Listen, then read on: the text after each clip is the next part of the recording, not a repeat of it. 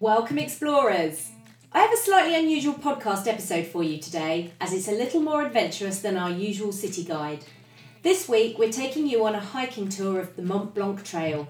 But don't worry, my special guest, Gretchen Lynch, is going to give us all some tips to make it seem less scary than it sounds. Welcome to Explore Europe, a podcast series for American military stationed in and around Germany.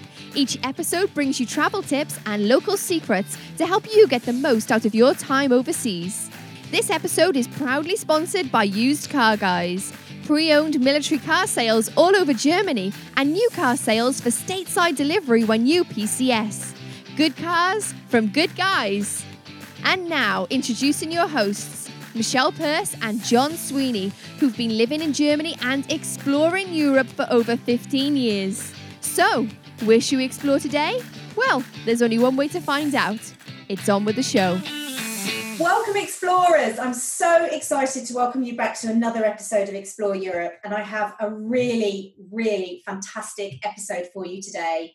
This one is for true adventurers, but don't panic. If you're not yet a true adventurer, then my guest here is going to help you get started on really making the most out of your time in Europe. Uh, welcome, Gretchen. Gretchen, thank you for coming on the podcast today. How are you? Good. How are you?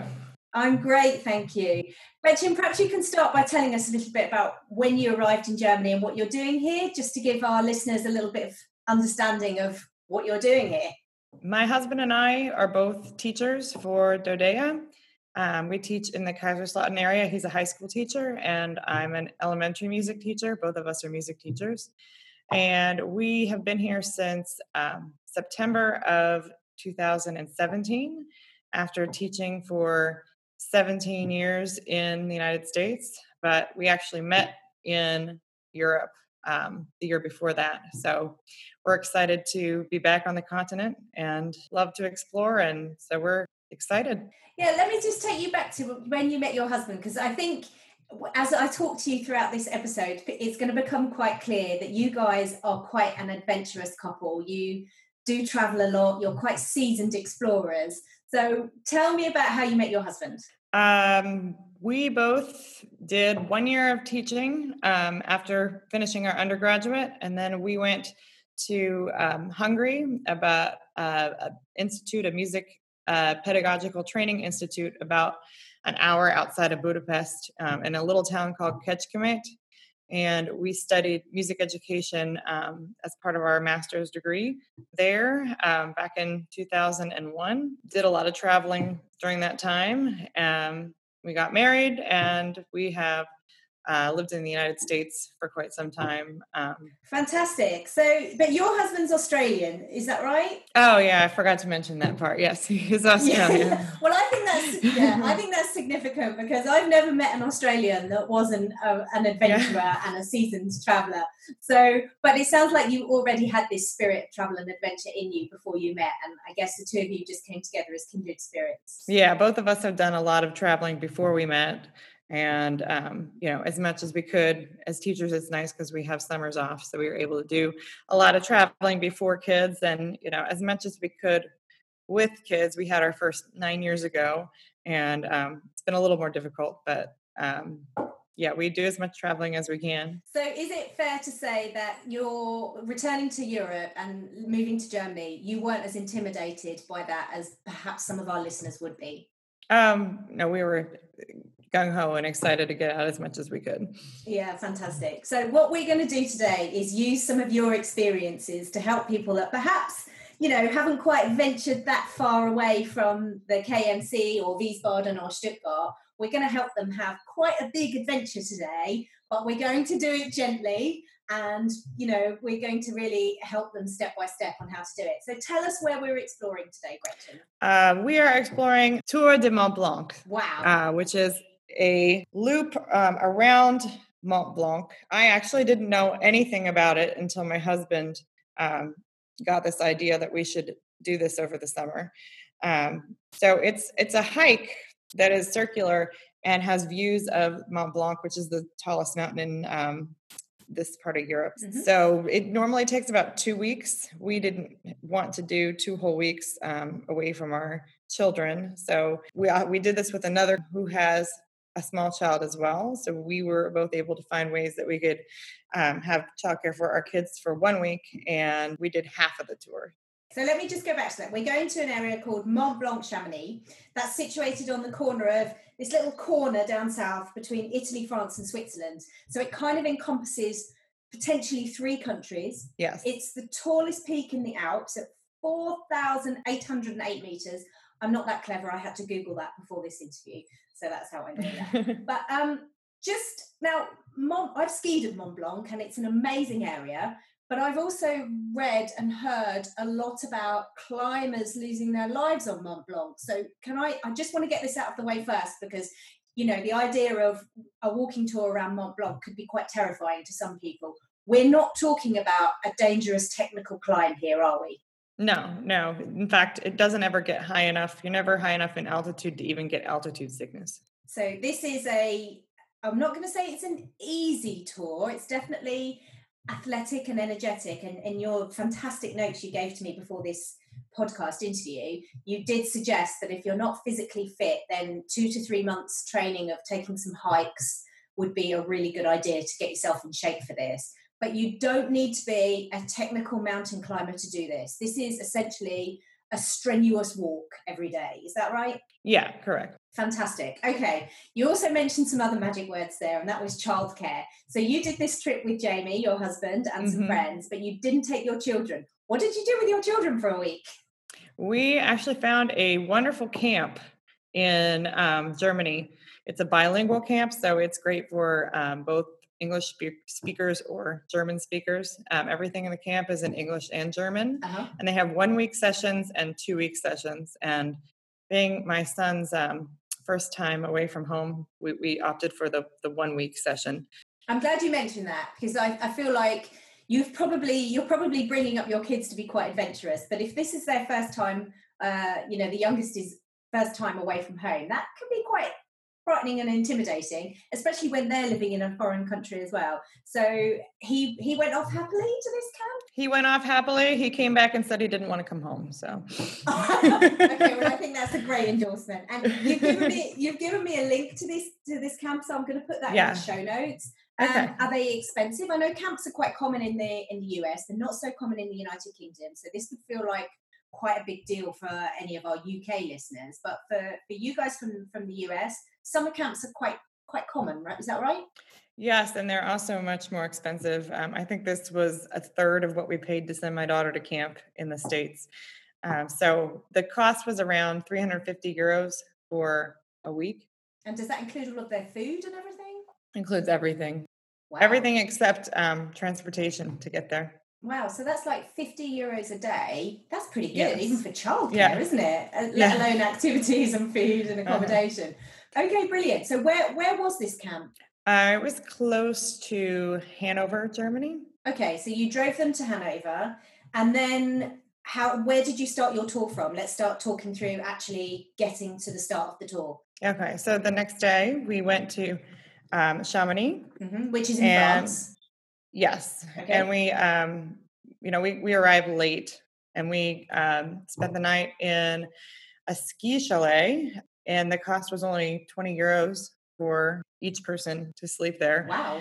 Um, Is that because it's out of season or I mean So I have to hand it to our friend Michael who did most of the research. Like I said, I hadn't even heard of Tour de Mont Blanc when my husband um, mentioned it to me. He had heard it from his running buddy, Michael. Okay. Uh, Michael is actually running the um, ultra trail race that's next weekend, isn't it? It is, and and he is running it, and so part of the reason um, he wanted to do this trip, I think, was to hike what he's going to be running wow. in next week, I guess. So um, we we hiked exactly the route that he will be doing his run on. Oh, fantastic! And he did most of the planning, and he found amazing um, deals for places to stay, like this 20 euros a night to stay in a ski chalet. Wow. That was right by the entrance. We could just you know park our car near the ski chalet and start walking so you you started your hike in chamonix now you've said to me that if you do the full hike it's like a, a two week hike and is that a circular hike or that goes from point to point it's it's a circular hike so actually we started in um we wanted to end in chamonix So we Okay. we parked our car near that ski chalet, and that's where we we walked out on the end. But um, the day we started, we walked to a bus, and we took a bus through the mountain. Okay, and that's through the Mont Blanc tunnel. Yeah, Okay, that's quite a famous tunnel in itself.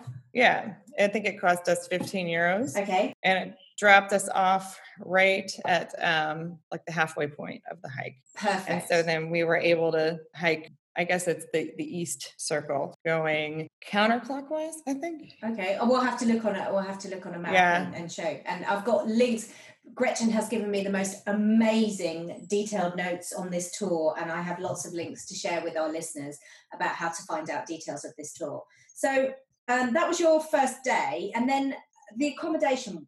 Where you booked it all in advance, or did you just kind of turn Yeah. up and hope that there'd be beds for Oh. I would not recommend just turning up because most of the places were full. And in fact, it would have been ideal to have about six hours of hiking a day. But we um, we did not because when we booked, which was around March, Mhm. um, the places that would have made it a nice even hike were already booked up. Wow. And when when did you do your tour? You did that in June. We did it the last week of June. Yes. Wow, so three months in advance and everything's still getting booked up. So this really needs to be something that you are planning out. And it sounds like if you're planning it out, then if you're not athletic, as you said, you've then got your period of training that you Yeah. can go into. So Yeah. actually that all comes together quite nicely. Yeah, and June is early. Some of the places, some of the um, refuges were not even open yet, so that was part of the issue. Um, Things don't really get hopping until July because there's still a lot of snow on the mountains in in late June. Yeah. So um, I would recommend going a little later than we did. Okay, good. And you're talking about refuges here. Are, are- they like hostels with multiple beds in each room? I mean, kind of how basic is the accommodation? They range. Um, most of the places ha- had rooms with maybe between four and eight beds, but there were a couple places that were just you know a huge room of beds. Okay, so it's it's going to be a trip where you're going to get comfortable sleeping near Yeah. strangers. But yes, the, bring earplugs. yeah, snore. uh, Yeah, I can't sleep in a room with other people snoring. It drives me nuts. okay, so I mean, this is this is quite uh, you know, for some people this could be quite intimidating. But what's your what's your advice to them? Um, I actually thought it was going to be more roughing it than it actually was. Um, the the the, the Okay. food is is you know wonderful. You, all of these refuges included uh, breakfast and dinner, and they were. The, I was expecting much more basic meals than what we got, but they were, you know, Okay. very hearty and cooked well. You know the the views from the refuges are beautiful, and you know they have you, you're meeting everybody that you're meeting is on the same trip that you are. They're they're all adventurous people who are um, trekking through through the Alps, and so you meet like-minded people, and you know you sit down and make a new friend in an hour, and and then you get to meet more people the next night. So How's everyone communicating? What languages are being spoken in these places? uh, the main language on the trail is French. Okay, and how's your French? I don't speak French. Nothing. so you got by, is what I'm saying. Yes, uh, but people would greet people in the, the language that they spoke. So, um, you know, I would say they'd say bonjour and I'd say hello, or you know, they would say um, hello and we'd say hello, so we knew that they spoke English as their first language. But um, bonjour wa- was the greeting we heard most often. We actually never heard German the Okay. entire trip. Um, Yeah, I guess we're too far away from Germany at that point. It's going to be French, and even the Swiss speak French in that area, don't they? Yeah. Eh, But even in Italy, we heard French more than we'd heard anything else. Um, Wow. Okay, You that's know, surprising me. I mean, the, the people in the, the refuge spoke Italian, but yeah, yeah, yeah. most of the travelers were still speaking French. But most people spoke English as well. So booking these refuges, um, you've given me a link to the the kind of I guess the official tour site, and all of the places that you booked are listed on that tour, uh, are, are listed on that website. Is that right? Most of them, unless we, um, I think the very last one that we stayed at, uh, we couldn't find anything that was directly on the, the tour. Everything was Okay. booked up. So we found um, a place that was a little off the, the Mhm. track, maybe maybe an extra 15 minutes of hiking. Oh, okay, that's not too too terrifying. So you basically would be planning, looking at maybe around six hours walking a day. Now, is that Mhm. hardcore walking, or is that reasonably leisurely? Give me an idea of you know how much energy I need for this event. Um, I was walking pretty slowly. Okay. Uh, they have they have a guideline um, that says how long it will take you to hike from one point to the next, and that's a pretty leisurely pace with um, you know being able to take photos along the way. And my husband and uh, Michael were were hiking much faster than we were. Um, so they would they would finish you know way before the the guidelines said that they would be able to get from point to point. But, but within reason, then you were very much safe to kind of go from one point to your next booked accommodation and not feel under pressure to get there before dinner time or anything like that. You most of the refuges you needed to be out of by nine o'clock in the morning, Okay, well, that's a good start. dinner would not be served until about seven o'clock at night. So Okay. you have you know plenty of time to hike the six hours if it takes you the whole six hours, plus have lunch and snacks and take some breaks. Cool. And let's just talk about lunch. You mentioned that some of the refugees would actually provide you with a packed lunch to take with you. Mhm. God, I love this idea. It feels this feels so adventurous to me. Someone handing me a little bag of food for the day. Yeah. Sending me off into the mountains like some great adventurer. And and was the food good? Oh, the food was great. Yeah, we we got the lunches a couple times when we knew we weren't going to be passing through any villages. If you if we were passing through villages, we would just stop at a grocery store. Um, Yeah. But you know, there were a couple of times when we were just on the trail the whole time, and you know, you can you can actually stop at refuges, but you're looking at if you don't get have the picnic, you're looking at paying you know a, a good deal for cooked lunch. They're like you know full on meal. Yeah, Uh, yeah. So the, the bags would have uh, usually a candy bar or two, and um, a juice, and an- a sandwich, and a cheese, maybe a yogurt. You know, they're pretty hearty. Great. Great, great. So kind of perfect mountain grub really. Yeah. Very good mhm. hike. Let me just ask you about your kit. So you're staying in these refuges. Did you need to like pack a, a sleeping sack and things like that? Are, are you basically taking everything you need with you at all times? Yeah, you take everything you need on your back, and um, I only had a 30 or 40 liter bag. Okay. Um, it wasn't huge, and it wasn't very heavy either. I had a hydration pack, so I could carry water and be able to drink. Um, you know, I had a three liter, but I think two liter would be adequate. Okay. Uh, you need a sleep sack because um, the the refuges all provide blankets and pillows, but they're not providing um, you know clean sheets. Yeah. So uh, you bring your own little sleep sack. It weighs hardly anything. So not like a full, full on like quilted sleeping bag. no, it's no, just- you don't need that. It's just kind of like hy- basic for basic hygiene. hmm yeah. Great. Okay. And we, you know, you carry your toiletries, your toothbrush, and your shampoo, and whatever else you need there, and um, a couple t-shirts, you know, a couple pairs of shorts, a pair of pants. It does get cold in the mornings. Um, a fleece, and that's as much warmth as we really needed. Gloves for the early morning hiking. Okay, that's good to know because I guess you are still, even though you're saying you- you're not high enough to get altitude sickness, it does make a bit of a difference just being in the mountains, doesn't it? Oh, it's much cooler. Yeah. much cooler up there. Um, I would say, you know, it's it's kind of chilly until ten or so in the morning. Okay, and then you've got a good sweat on from your walking Yeah, anyway, right? uh-huh, yeah. Brilliant. So you've given me a fantastic list here, and I'm going to add this list of kits that you need um, to our show notes. But pretty much, if you did nothing other than read the show notes to this podcast interview, I think you would be all set to do to do at least a week of the Mont Blanc tour. Gretchen, this is fantastic.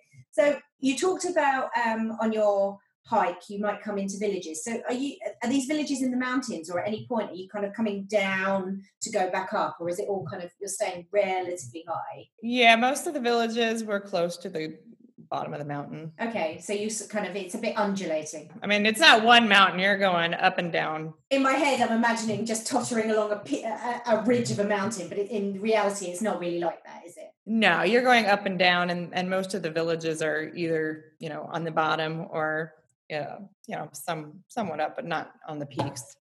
And so, in total, you did what six full days of trekking? Yeah, six full days. Six full days and six overnights or seven overnights? I, um, I think it was five overnights. Okay, six, five six overnights. day. Yeah, the last day because we had to pick up the kids on Saturday morning. So the last day, yeah, we did a full six hours. Got in the car and drove back and didn't get home until you know close to midnight. Wow, that is that's quite hardcore. Well Yeah. done, Gretchen. But I guess you, when you have an appointment to pick up your kids, you really have to pick up your kids, right?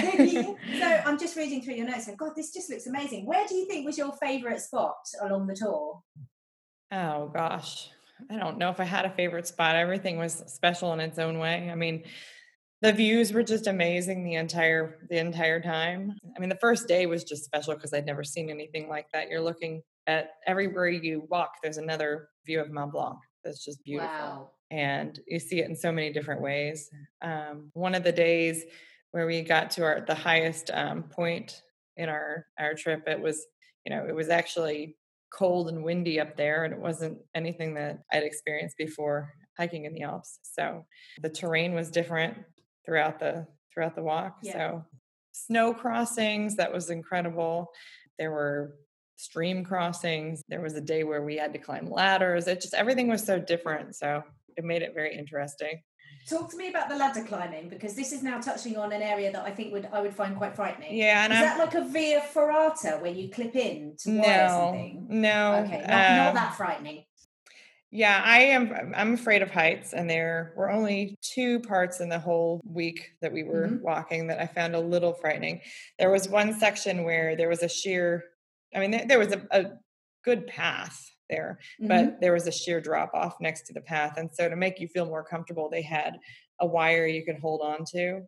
You know, and I had my hiking poles, but I put them in my put them in my bag, and and I held on for dear life as I I crossed that part, even though I mean I'm thinking I haven't fallen the whole trip. I'm not. What is the chance that I'm gonna fall right now? But I've just felt more comfortable holding on to the the wire. Yeah, I'm the same. It's not Yeah. the height; it's the ledge. When I can Yeah. see, when I can see a drop, my I, I get that sick feeling in my stomach, and I'm the same on a ski slope, and my knees go wobbly, and then I actually don't trust myself to stay stable. And I yeah, think that's exactly. yeah, yeah, yeah. I think we might share the same problem there.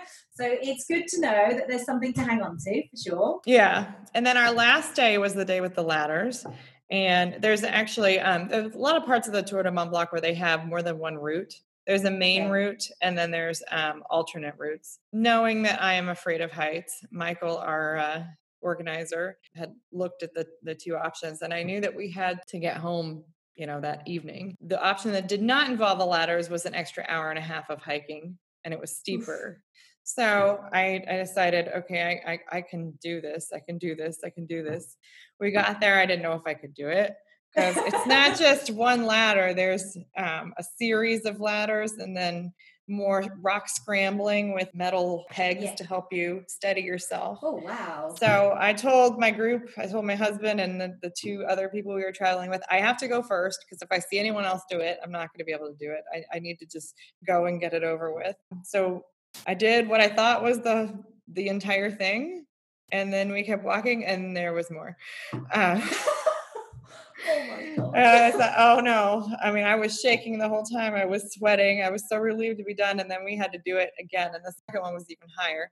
But um, Wow. you know it, it's not it's not dangerous it's just frightening because you're you're on a ladder and you know you you can't stop you have to keep going you have to get to the top.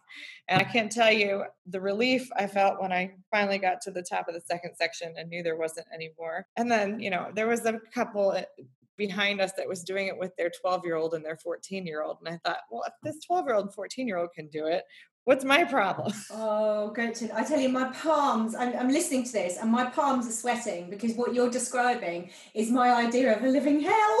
yeah and so I know exactly how you feel. But I also know that immense feeling of pride and relief once you do Mhm. something that you are incredibly frightened of. So, Yes. um, if you had to go back and do that section again, would you take the long route or would you would you do the ladders again? Um, if I had extra time, I would definitely do the long route. And if I did it with, you know, if I did a section with my nine year old who loves to hike, I would definitely would not let her do the ladders. I, I you know, there is, Okay. it's not so much the risk of falling as I would be afraid that she would stall in the middle and then I wouldn't, you know, I wouldn't know what to do at that point in time if she was too scared to go up or down. Um, yeah. But yeah, I don't know. I, I think I could do it again. That's that's bold talk. Well, um, I'm gonna. Yes. I'm planning on doing this trip next year, so I'm going to come back and tell you whether I was brave enough to do Okay. that or go the long way round. Right now, I feel like I'm going to go the long way round, but but we'll see. Yes. So apart from that, there's really nothing terribly frightening about what you're doing. You talked about some snow crossings and stream crossings, but they, that's just a, a, a tough Yeah. hike, right? Yeah, yeah. The the snow crossings. Um, I guess there's always a chance that you could slip. Um, so I would. There, there's a couple that they're pretty steep, and if you if you slipped, you could be in trouble. So I definitely recommend bringing if you go early in the season, bringing crampons or uh, Yaktrax to help you with your footing, and definitely hiking poles. The hiking poles you can steady yourself with makes it a lot easier to cross. Yeah, I really like using hiking poles. Anyway, I find they kind of give my back some Mhm. relief going Mhm. up, and on the way down, they help with my knees. Yeah, we did see one woman do all the snow crossings with just a pair of hiking boots, no poles, no Yaktrax, nothing. But I mean, I think that's a little little risky. I I love the idea of an adventurous trip, but adventurous to me doesn't need to mean without safety or without regard for you know hmm ha- how that happens. I mean, I'm not. My husband, I think, I would consider an adrenaline junkie. I am not. Yeah, I like the experience. I want. I love the idea of cross. You know, crossing the Mont Blanc Trail. That to me sounds fantastic. But I don't need an award for doing it the most dangerous way. yeah. I feel like we all Mhm. we all have the same view from doing it, right? No matter how safe or dangerous you do that view. Wow, that just this just sounds amazing. Um, is there anything else you need to take into consideration when planning this trip? Uh, you sent me a couple of things on notes about sometimes the trails get get blocked or impassable.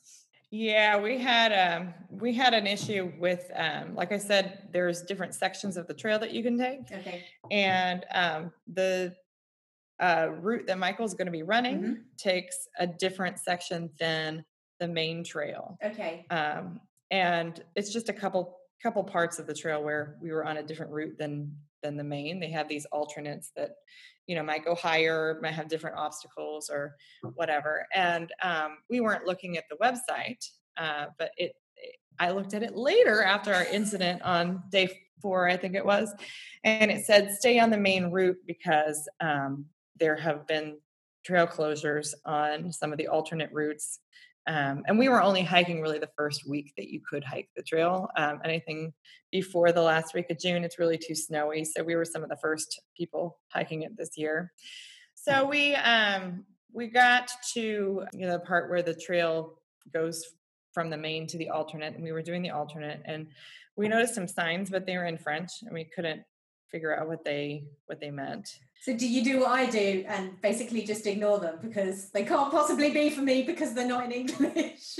yeah and there was there was a sign that looked like it said no cars but we thought that meant pedestrians were okay. We just weren't sure. We um we noticed there was a bunch of construction and that we thought maybe that's what the signs were for. So at the bottom of the, of the of the mountain when we went from the village to to the uh, the trail we had to climb over um, some big mounds of dirt and we figured that was what the issue was You were wrong, weren't you, Gretchen? You were wrong. That wasn't the issue. Yeah, we were wrong. Yes, we we were hiking, and I'm like, why is no one else on this trail? Well, it's not the main route. That's probably why. No big deal. We didn't see anybody on the trail at all, and um, my husband and Michael were walking quite a bit faster than us, um, and we get to this point, and I I don't see the trail anymore, and and then I look across, and I see Jamie, my husband, and Michael, and they're just sitting looking at us. They say the trail was this is probably why no one's on this trail. Um, and I see that the whole trail has been completely washed away by a mudslide. And so instead of having a nice width to to go along the ridge, there's nothing there. It's just like a steep drop off. And I said, "Well, how did you get over there?" And they said, "Well, we didn't realize that that was what happened. We just started walking. You know, we were holding on to the roots and things, and then we got halfway across and realized that the trail was washed away, and that was the problem." oh my goodness. And I said, "So what do you want us to do?" And I, I said, I don't think I should. My husband said, I don't think you should cross either. It's really dangerous. and I said, Well, what are you going to do? And he said, Well, I think we have to keep walking because I don't think it's safe for us to cross back. Oh my goodness. The two of us decided to turn around and go back to the town and figure out a way to get to the train station. They um, there's a train station at the end of the trail when they get to the bottom of their mountain. Okay. And so we get to the bottom and find out that the trains are on strike. Is this in, are you in France at this point? We are in Switzerland. Okay. But we have to get to France. We're about I think the whole the whole, you know, if we would just walk around walk through, it would have been about a 10k hike okay. on the road. Yeah. But it's not safe because you go through, you know, you're going through a tunnel, a border crossing. Um, we talked to people and they said, well, you could walk, but you might get hit by a car. So that Right, doesn't sound yeah. like a good plan. No, that doesn't sound very appealing. If you've if you've managed to do a Mont Blanc trail, but then you Yeah. get hit by a car in the town, Yeah. that's not that's not ideal. We talked to a lot of people and started talking to the bartender at in the village, and he said, "Look, if you give me 25 euros, I'll drive you there." Oh, sold. So yeah, he was our hero that day. So we got there, we sat and had lunch, waited for the the men to to make their way. We're nervous that there's more issues on that trail that we didn't know about. We're looking at the you're looking at our phones and realizing that you weren't supposed to be hiking on it in the first place. Oh my goodness! And were you able to stay in touch with them at this point? Or? Yeah, our reception was very um, spotty. So we had reception at that point, but you get alerts on your phone every time that you had reception, which was nice. So they would text us, "We're still alive. We're we're coming." And, this uh, actually sounds like the start of some horrific Yes. movie. Just li- listeners, beware. Gretchen is telling you how to avoid this kind of disaster going forward, but it turned out okay. They made it. Wow. Yes, that. Yes, I can imagine that that was a bit of a story. Do you remember the name of your bartender that drove you, your impromptu taxi driver? I think it was Ricardo. So Ricardo is forever the hero of the Mont Blanc Trail. Yes. So listen to this, folks. If you get stuck on the Mont Blanc Trail, go around the villages asking for Ricardo the bar. Oh wow! I mean, okay. Aside from that little uh, mini adventure within the adventure, overall, it's a, it's a safe trail. Mhm. Pay attention to the website. Look in advance. Like you said, you I guess you were some of the first on the trail. So with most of these trails, they're actually relying on hikers to report back when there's damage Yeah, to them, mhm, aren't they? So Yes. I guess if you're kind of pioneering it for that season, it does make it quite difficult for you to understand that. But Yeah. I'm thinking July, August now sounds like the best time to Mhm. do this this Yeah. kind of trail. Wow, fantastic. So and then on your final day, where do you end up? You come back to Chamonix where your car is parked? Yes. Yeah. We, it was lovely. We um we parked. You know, the night that we arrived, right on the um, road that leads to the trail. So you know, we came out exhausted after six hours of hiking that day, and we got right to the car, unlocked the car. You know, we're able to change into clothes and go have food in the town before we took off for our five-hour drive back to Kaiserslautern. That just it just sounds amazing. It sounds like a the kind of it, European experience that you're just never going to be able to have anywhere else. Yeah, I don't know if they do hi- hiking like that anywhere in the states. I um, I'm not sure. But I mean, where this is Mont Blanc, it's the tallest Yeah. peak in Europe, and to me, this feels like uh, this feels like a wonderful trip and something that I think has to be on my bucket list for Yes. sure. One thing I've read um, is that we should have taken the cable car up to the top of Mont Blanc at the end um, oh, from wow. from Chamonix. Um, people say that that's a great way to end your tour because you've seen this mountain, you've been hiking around it. So, yeah, we just didn't have time. Yeah, that sounds like a great tip, actually. Um, and just a couple of practical things. I'm, I'm going to add the list, your shopping list or uh, your packing list, which is fantastic. And I love that you've even included things like uh, sunscreen, of course, which seems so obvious, but easy things to miss and, and stuff like that. What about currency? Because we're going through Switzerland, which is Swiss francs. Italy, which is euros, France, which is euros. Can you can you just? I guess no dollars were accepted No. anywhere. Euros were accepted everywhere, uh, but I would recommend um, getting francs out on your way down because otherwise you're paying a really poor exchange rate because the euro is worth more than the franc. Franc is closer to the dollar. Yeah, absolutely. And uh, what about? I, I guess there's no ATMs up in the mountains, so you need to be pulling cash out before you get there. Can you pay with card at any of these places? No, none of them take card. Uh, so most of the Okay. places you have to put a deposit um, when you make your booking. So somehow they can use your card to make a deposit, but yet they can't take them when you arrive. So I don't know how that works. Um, Welcome, welcome to Europe. they also never make you pay until you leave. And there was um, one time where we actually started hiking away and then we realized we hadn't paid. So we walked back and, and, and paid for the room. Um, that was very. yeah. But yeah, they're they're very very trusting. But yeah, you um, usually will make you know a deposit, you know, for maybe half the cost or a quarter of the cost, and then you pay the rest in cash when you get there. Uh, did you have to like pre-order your the food? You said breakfast and dinner was always included, Uh-huh. and if you wanted the the the lunch bags, did you have to pre-order them, or could you Yes. tell them when you arrived? Oh, you you ordered it at, at dinner time, so. Oh, cool. So at cool. dinner, you'd say with so at breakfast they'd bring them out and they'd be ready for you when you left. And was the breakfast and dinner? Did you have options, or was they kind of set menus? I'm thinking I'm a vegetarian, so I don't eat eat meat. Yeah, so almost all of them have a ve- vegetarian option. You have to let them know beforehand. Got so it. that's something when you make your booking, you would want to tell them. Okay. Um, and a lot of them had gluten free as well. Oh, so wow. um, they're pretty accommodating, but we didn't have any food restrictions. So No. we just ate whatever they, they gave us. Well, I've eaten around France and Italy and Switzerland before, and I have to say I've never had any complaints about the food. And um, yes. luckily for me, I'm a vegetarian and not a vegan, so cheese features currently still very heavily in my diet, which is, you know, quite a staple of that area, isn't it? Fantastic. Um, oh, Gretchen, this is such an exciting trip. I really, I can't wait to go. And one of the other things I've noticed in your notes is that you said, you know, um, the beer and the wine was a little more expensive. But I love the fact that you have included this reference. So it wasn't like a, a puritanical, uh, healthy, completely all about the exercise trip. You guys very clearly had some fun with this and really enjoyed the social side of it as well. Yeah, yeah. Um, is there anything else that you think might be useful to our, our listeners? You've shared so much value here already. Um, the so the cost of the the trip, I compared to if we'd done a week, you know, somewhere else, I thought it was very reasonable. I think, you know, not including the beer and the wine, we spent um, somewhere around 650 euros. Um, and that included lunch, so about 650 all out um, gas. We didn't pay for parking. And was that for both of you, both for you and Jamie? Yeah, for both of us together. Wow. There's the um, the cost of the like I said, we were there five nights, and the refuges um, tended to be between. I think the cheapest one, which was actually the nicest one we stayed at, that was in France. That was um, 41 euros a person per night, And, and, that includes um, breakfast and dinner.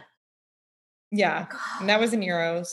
The most expensive was in Switzerland. I think it was 70 francs. Yeah, that doesn't surprise me. But even so, when that includes breakfast and dinner, it's fantastic value, Mhm. isn't it? Yeah, But we're, we're not talking about luxury hotels here. We're talking about they're more basic than what we would know as a pension in Germany, aren't they? We really are talking about hostels. yeah. You're. I mean, you're sleeping in. You're sleep. One place we we actually had two beds Okay. to ourselves in in a room. That was um, the first hostel we stayed at, the first refuge.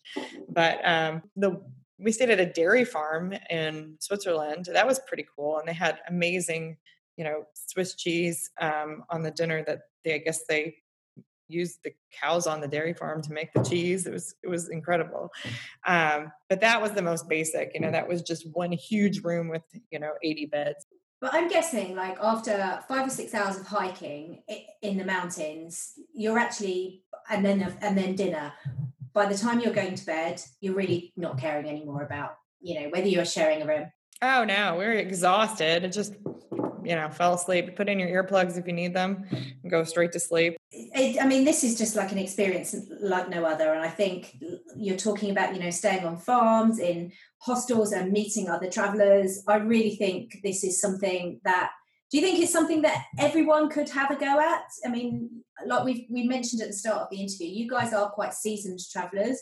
You're quite adventurous, but I don't know the way you've broken this down here. I, I feel like even the most timid traveler can can have a go at this exciting tour. Yeah, you might not want to do it the way that we did, which was is plan it all on on our own. We did it that way because it was the most cost effective way to do it, um, Mhm. and you know we're, we were all experienced travelers and hikers on the trip. But there's also tour companies that can um, do guided tours for you. So if you're not comfortable navigating the trails on your own, or um, you're not comfortable making the reservations on your own, um, you know it, it might cost you two or three times as much money but um, okay you know they have companies that will even carry your luggage so you don't have to hike with your pack on their back with there i guess the the last night that we were there there was a um, group starting um, and they all had suitcases and they would load their oh. suitcases oh. into a car and then the car would meet them at their next stop and they had a guide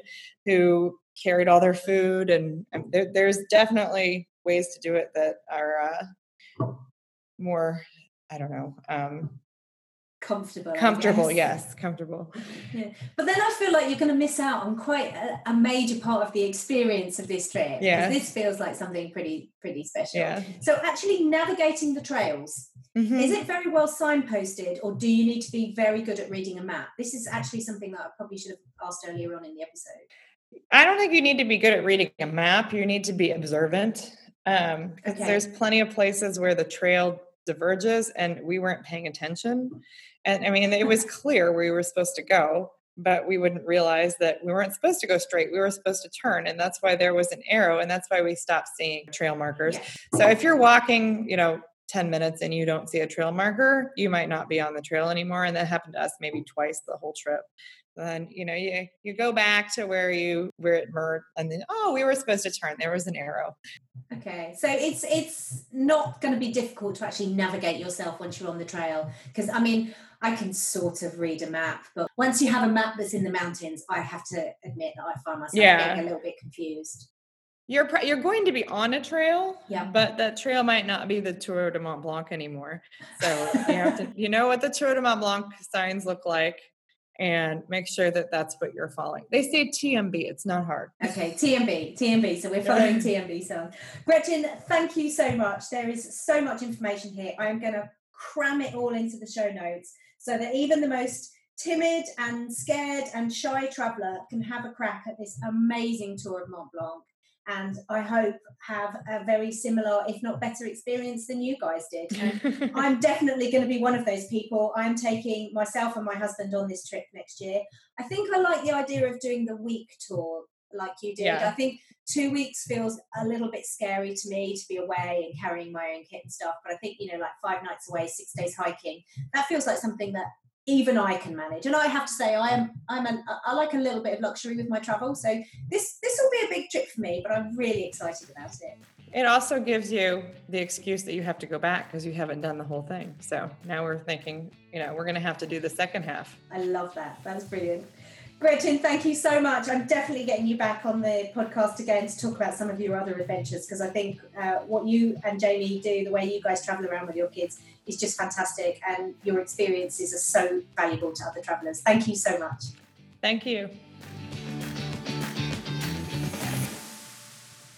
Well, what did you think of that episode, Explorers? That's really one for mountain goats or those that would like to at least try something a bit more adventurous. The Tour de Mont Blanc is a spectacular trek that unwinds around the Mont Blanc Massif and that crosses the Italian, Swiss, and French territories. Mont Blanc does have a reputation for being a challenging and potentially dangerous mountain, but I think if you plan carefully and stick to Gretchen's advice, it could be the trip of a lifetime. It's going to be a really incredible memory that you take away from your time in Europe.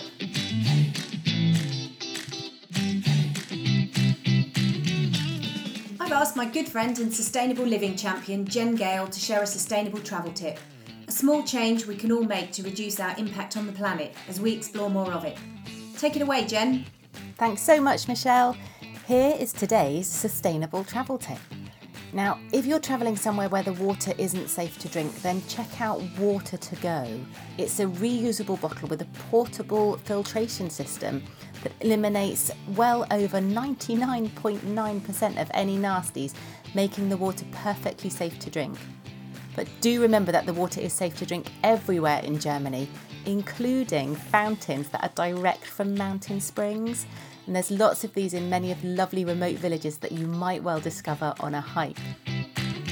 If you'd like to get more sustainable tips from Jen, visit her website at www.asustainablelife.co.uk. It's packed full of resources and ideas for really simple steps we can all take to collectively make a big change. I believe the best travellers leave nothing behind but a good impression and take nothing away but great memories. Thank you for listening to Explore Europe. If you've enjoyed this episode, please share it with your friends and leave us a review on iTunes. Thank you to the good guys at Used Car Guys for sponsoring today's episode. You can find them online at usedcarguys.net or on location at Kaiserslautern, Ramstein, Spangdahlem, and Wiesbaden. We'd love to hear from you, so tell us in the comment section where you'd like us to visit next. And let us know where you'll be exploring using the hashtag Explore Europe on Twitter. See you next time, explorers!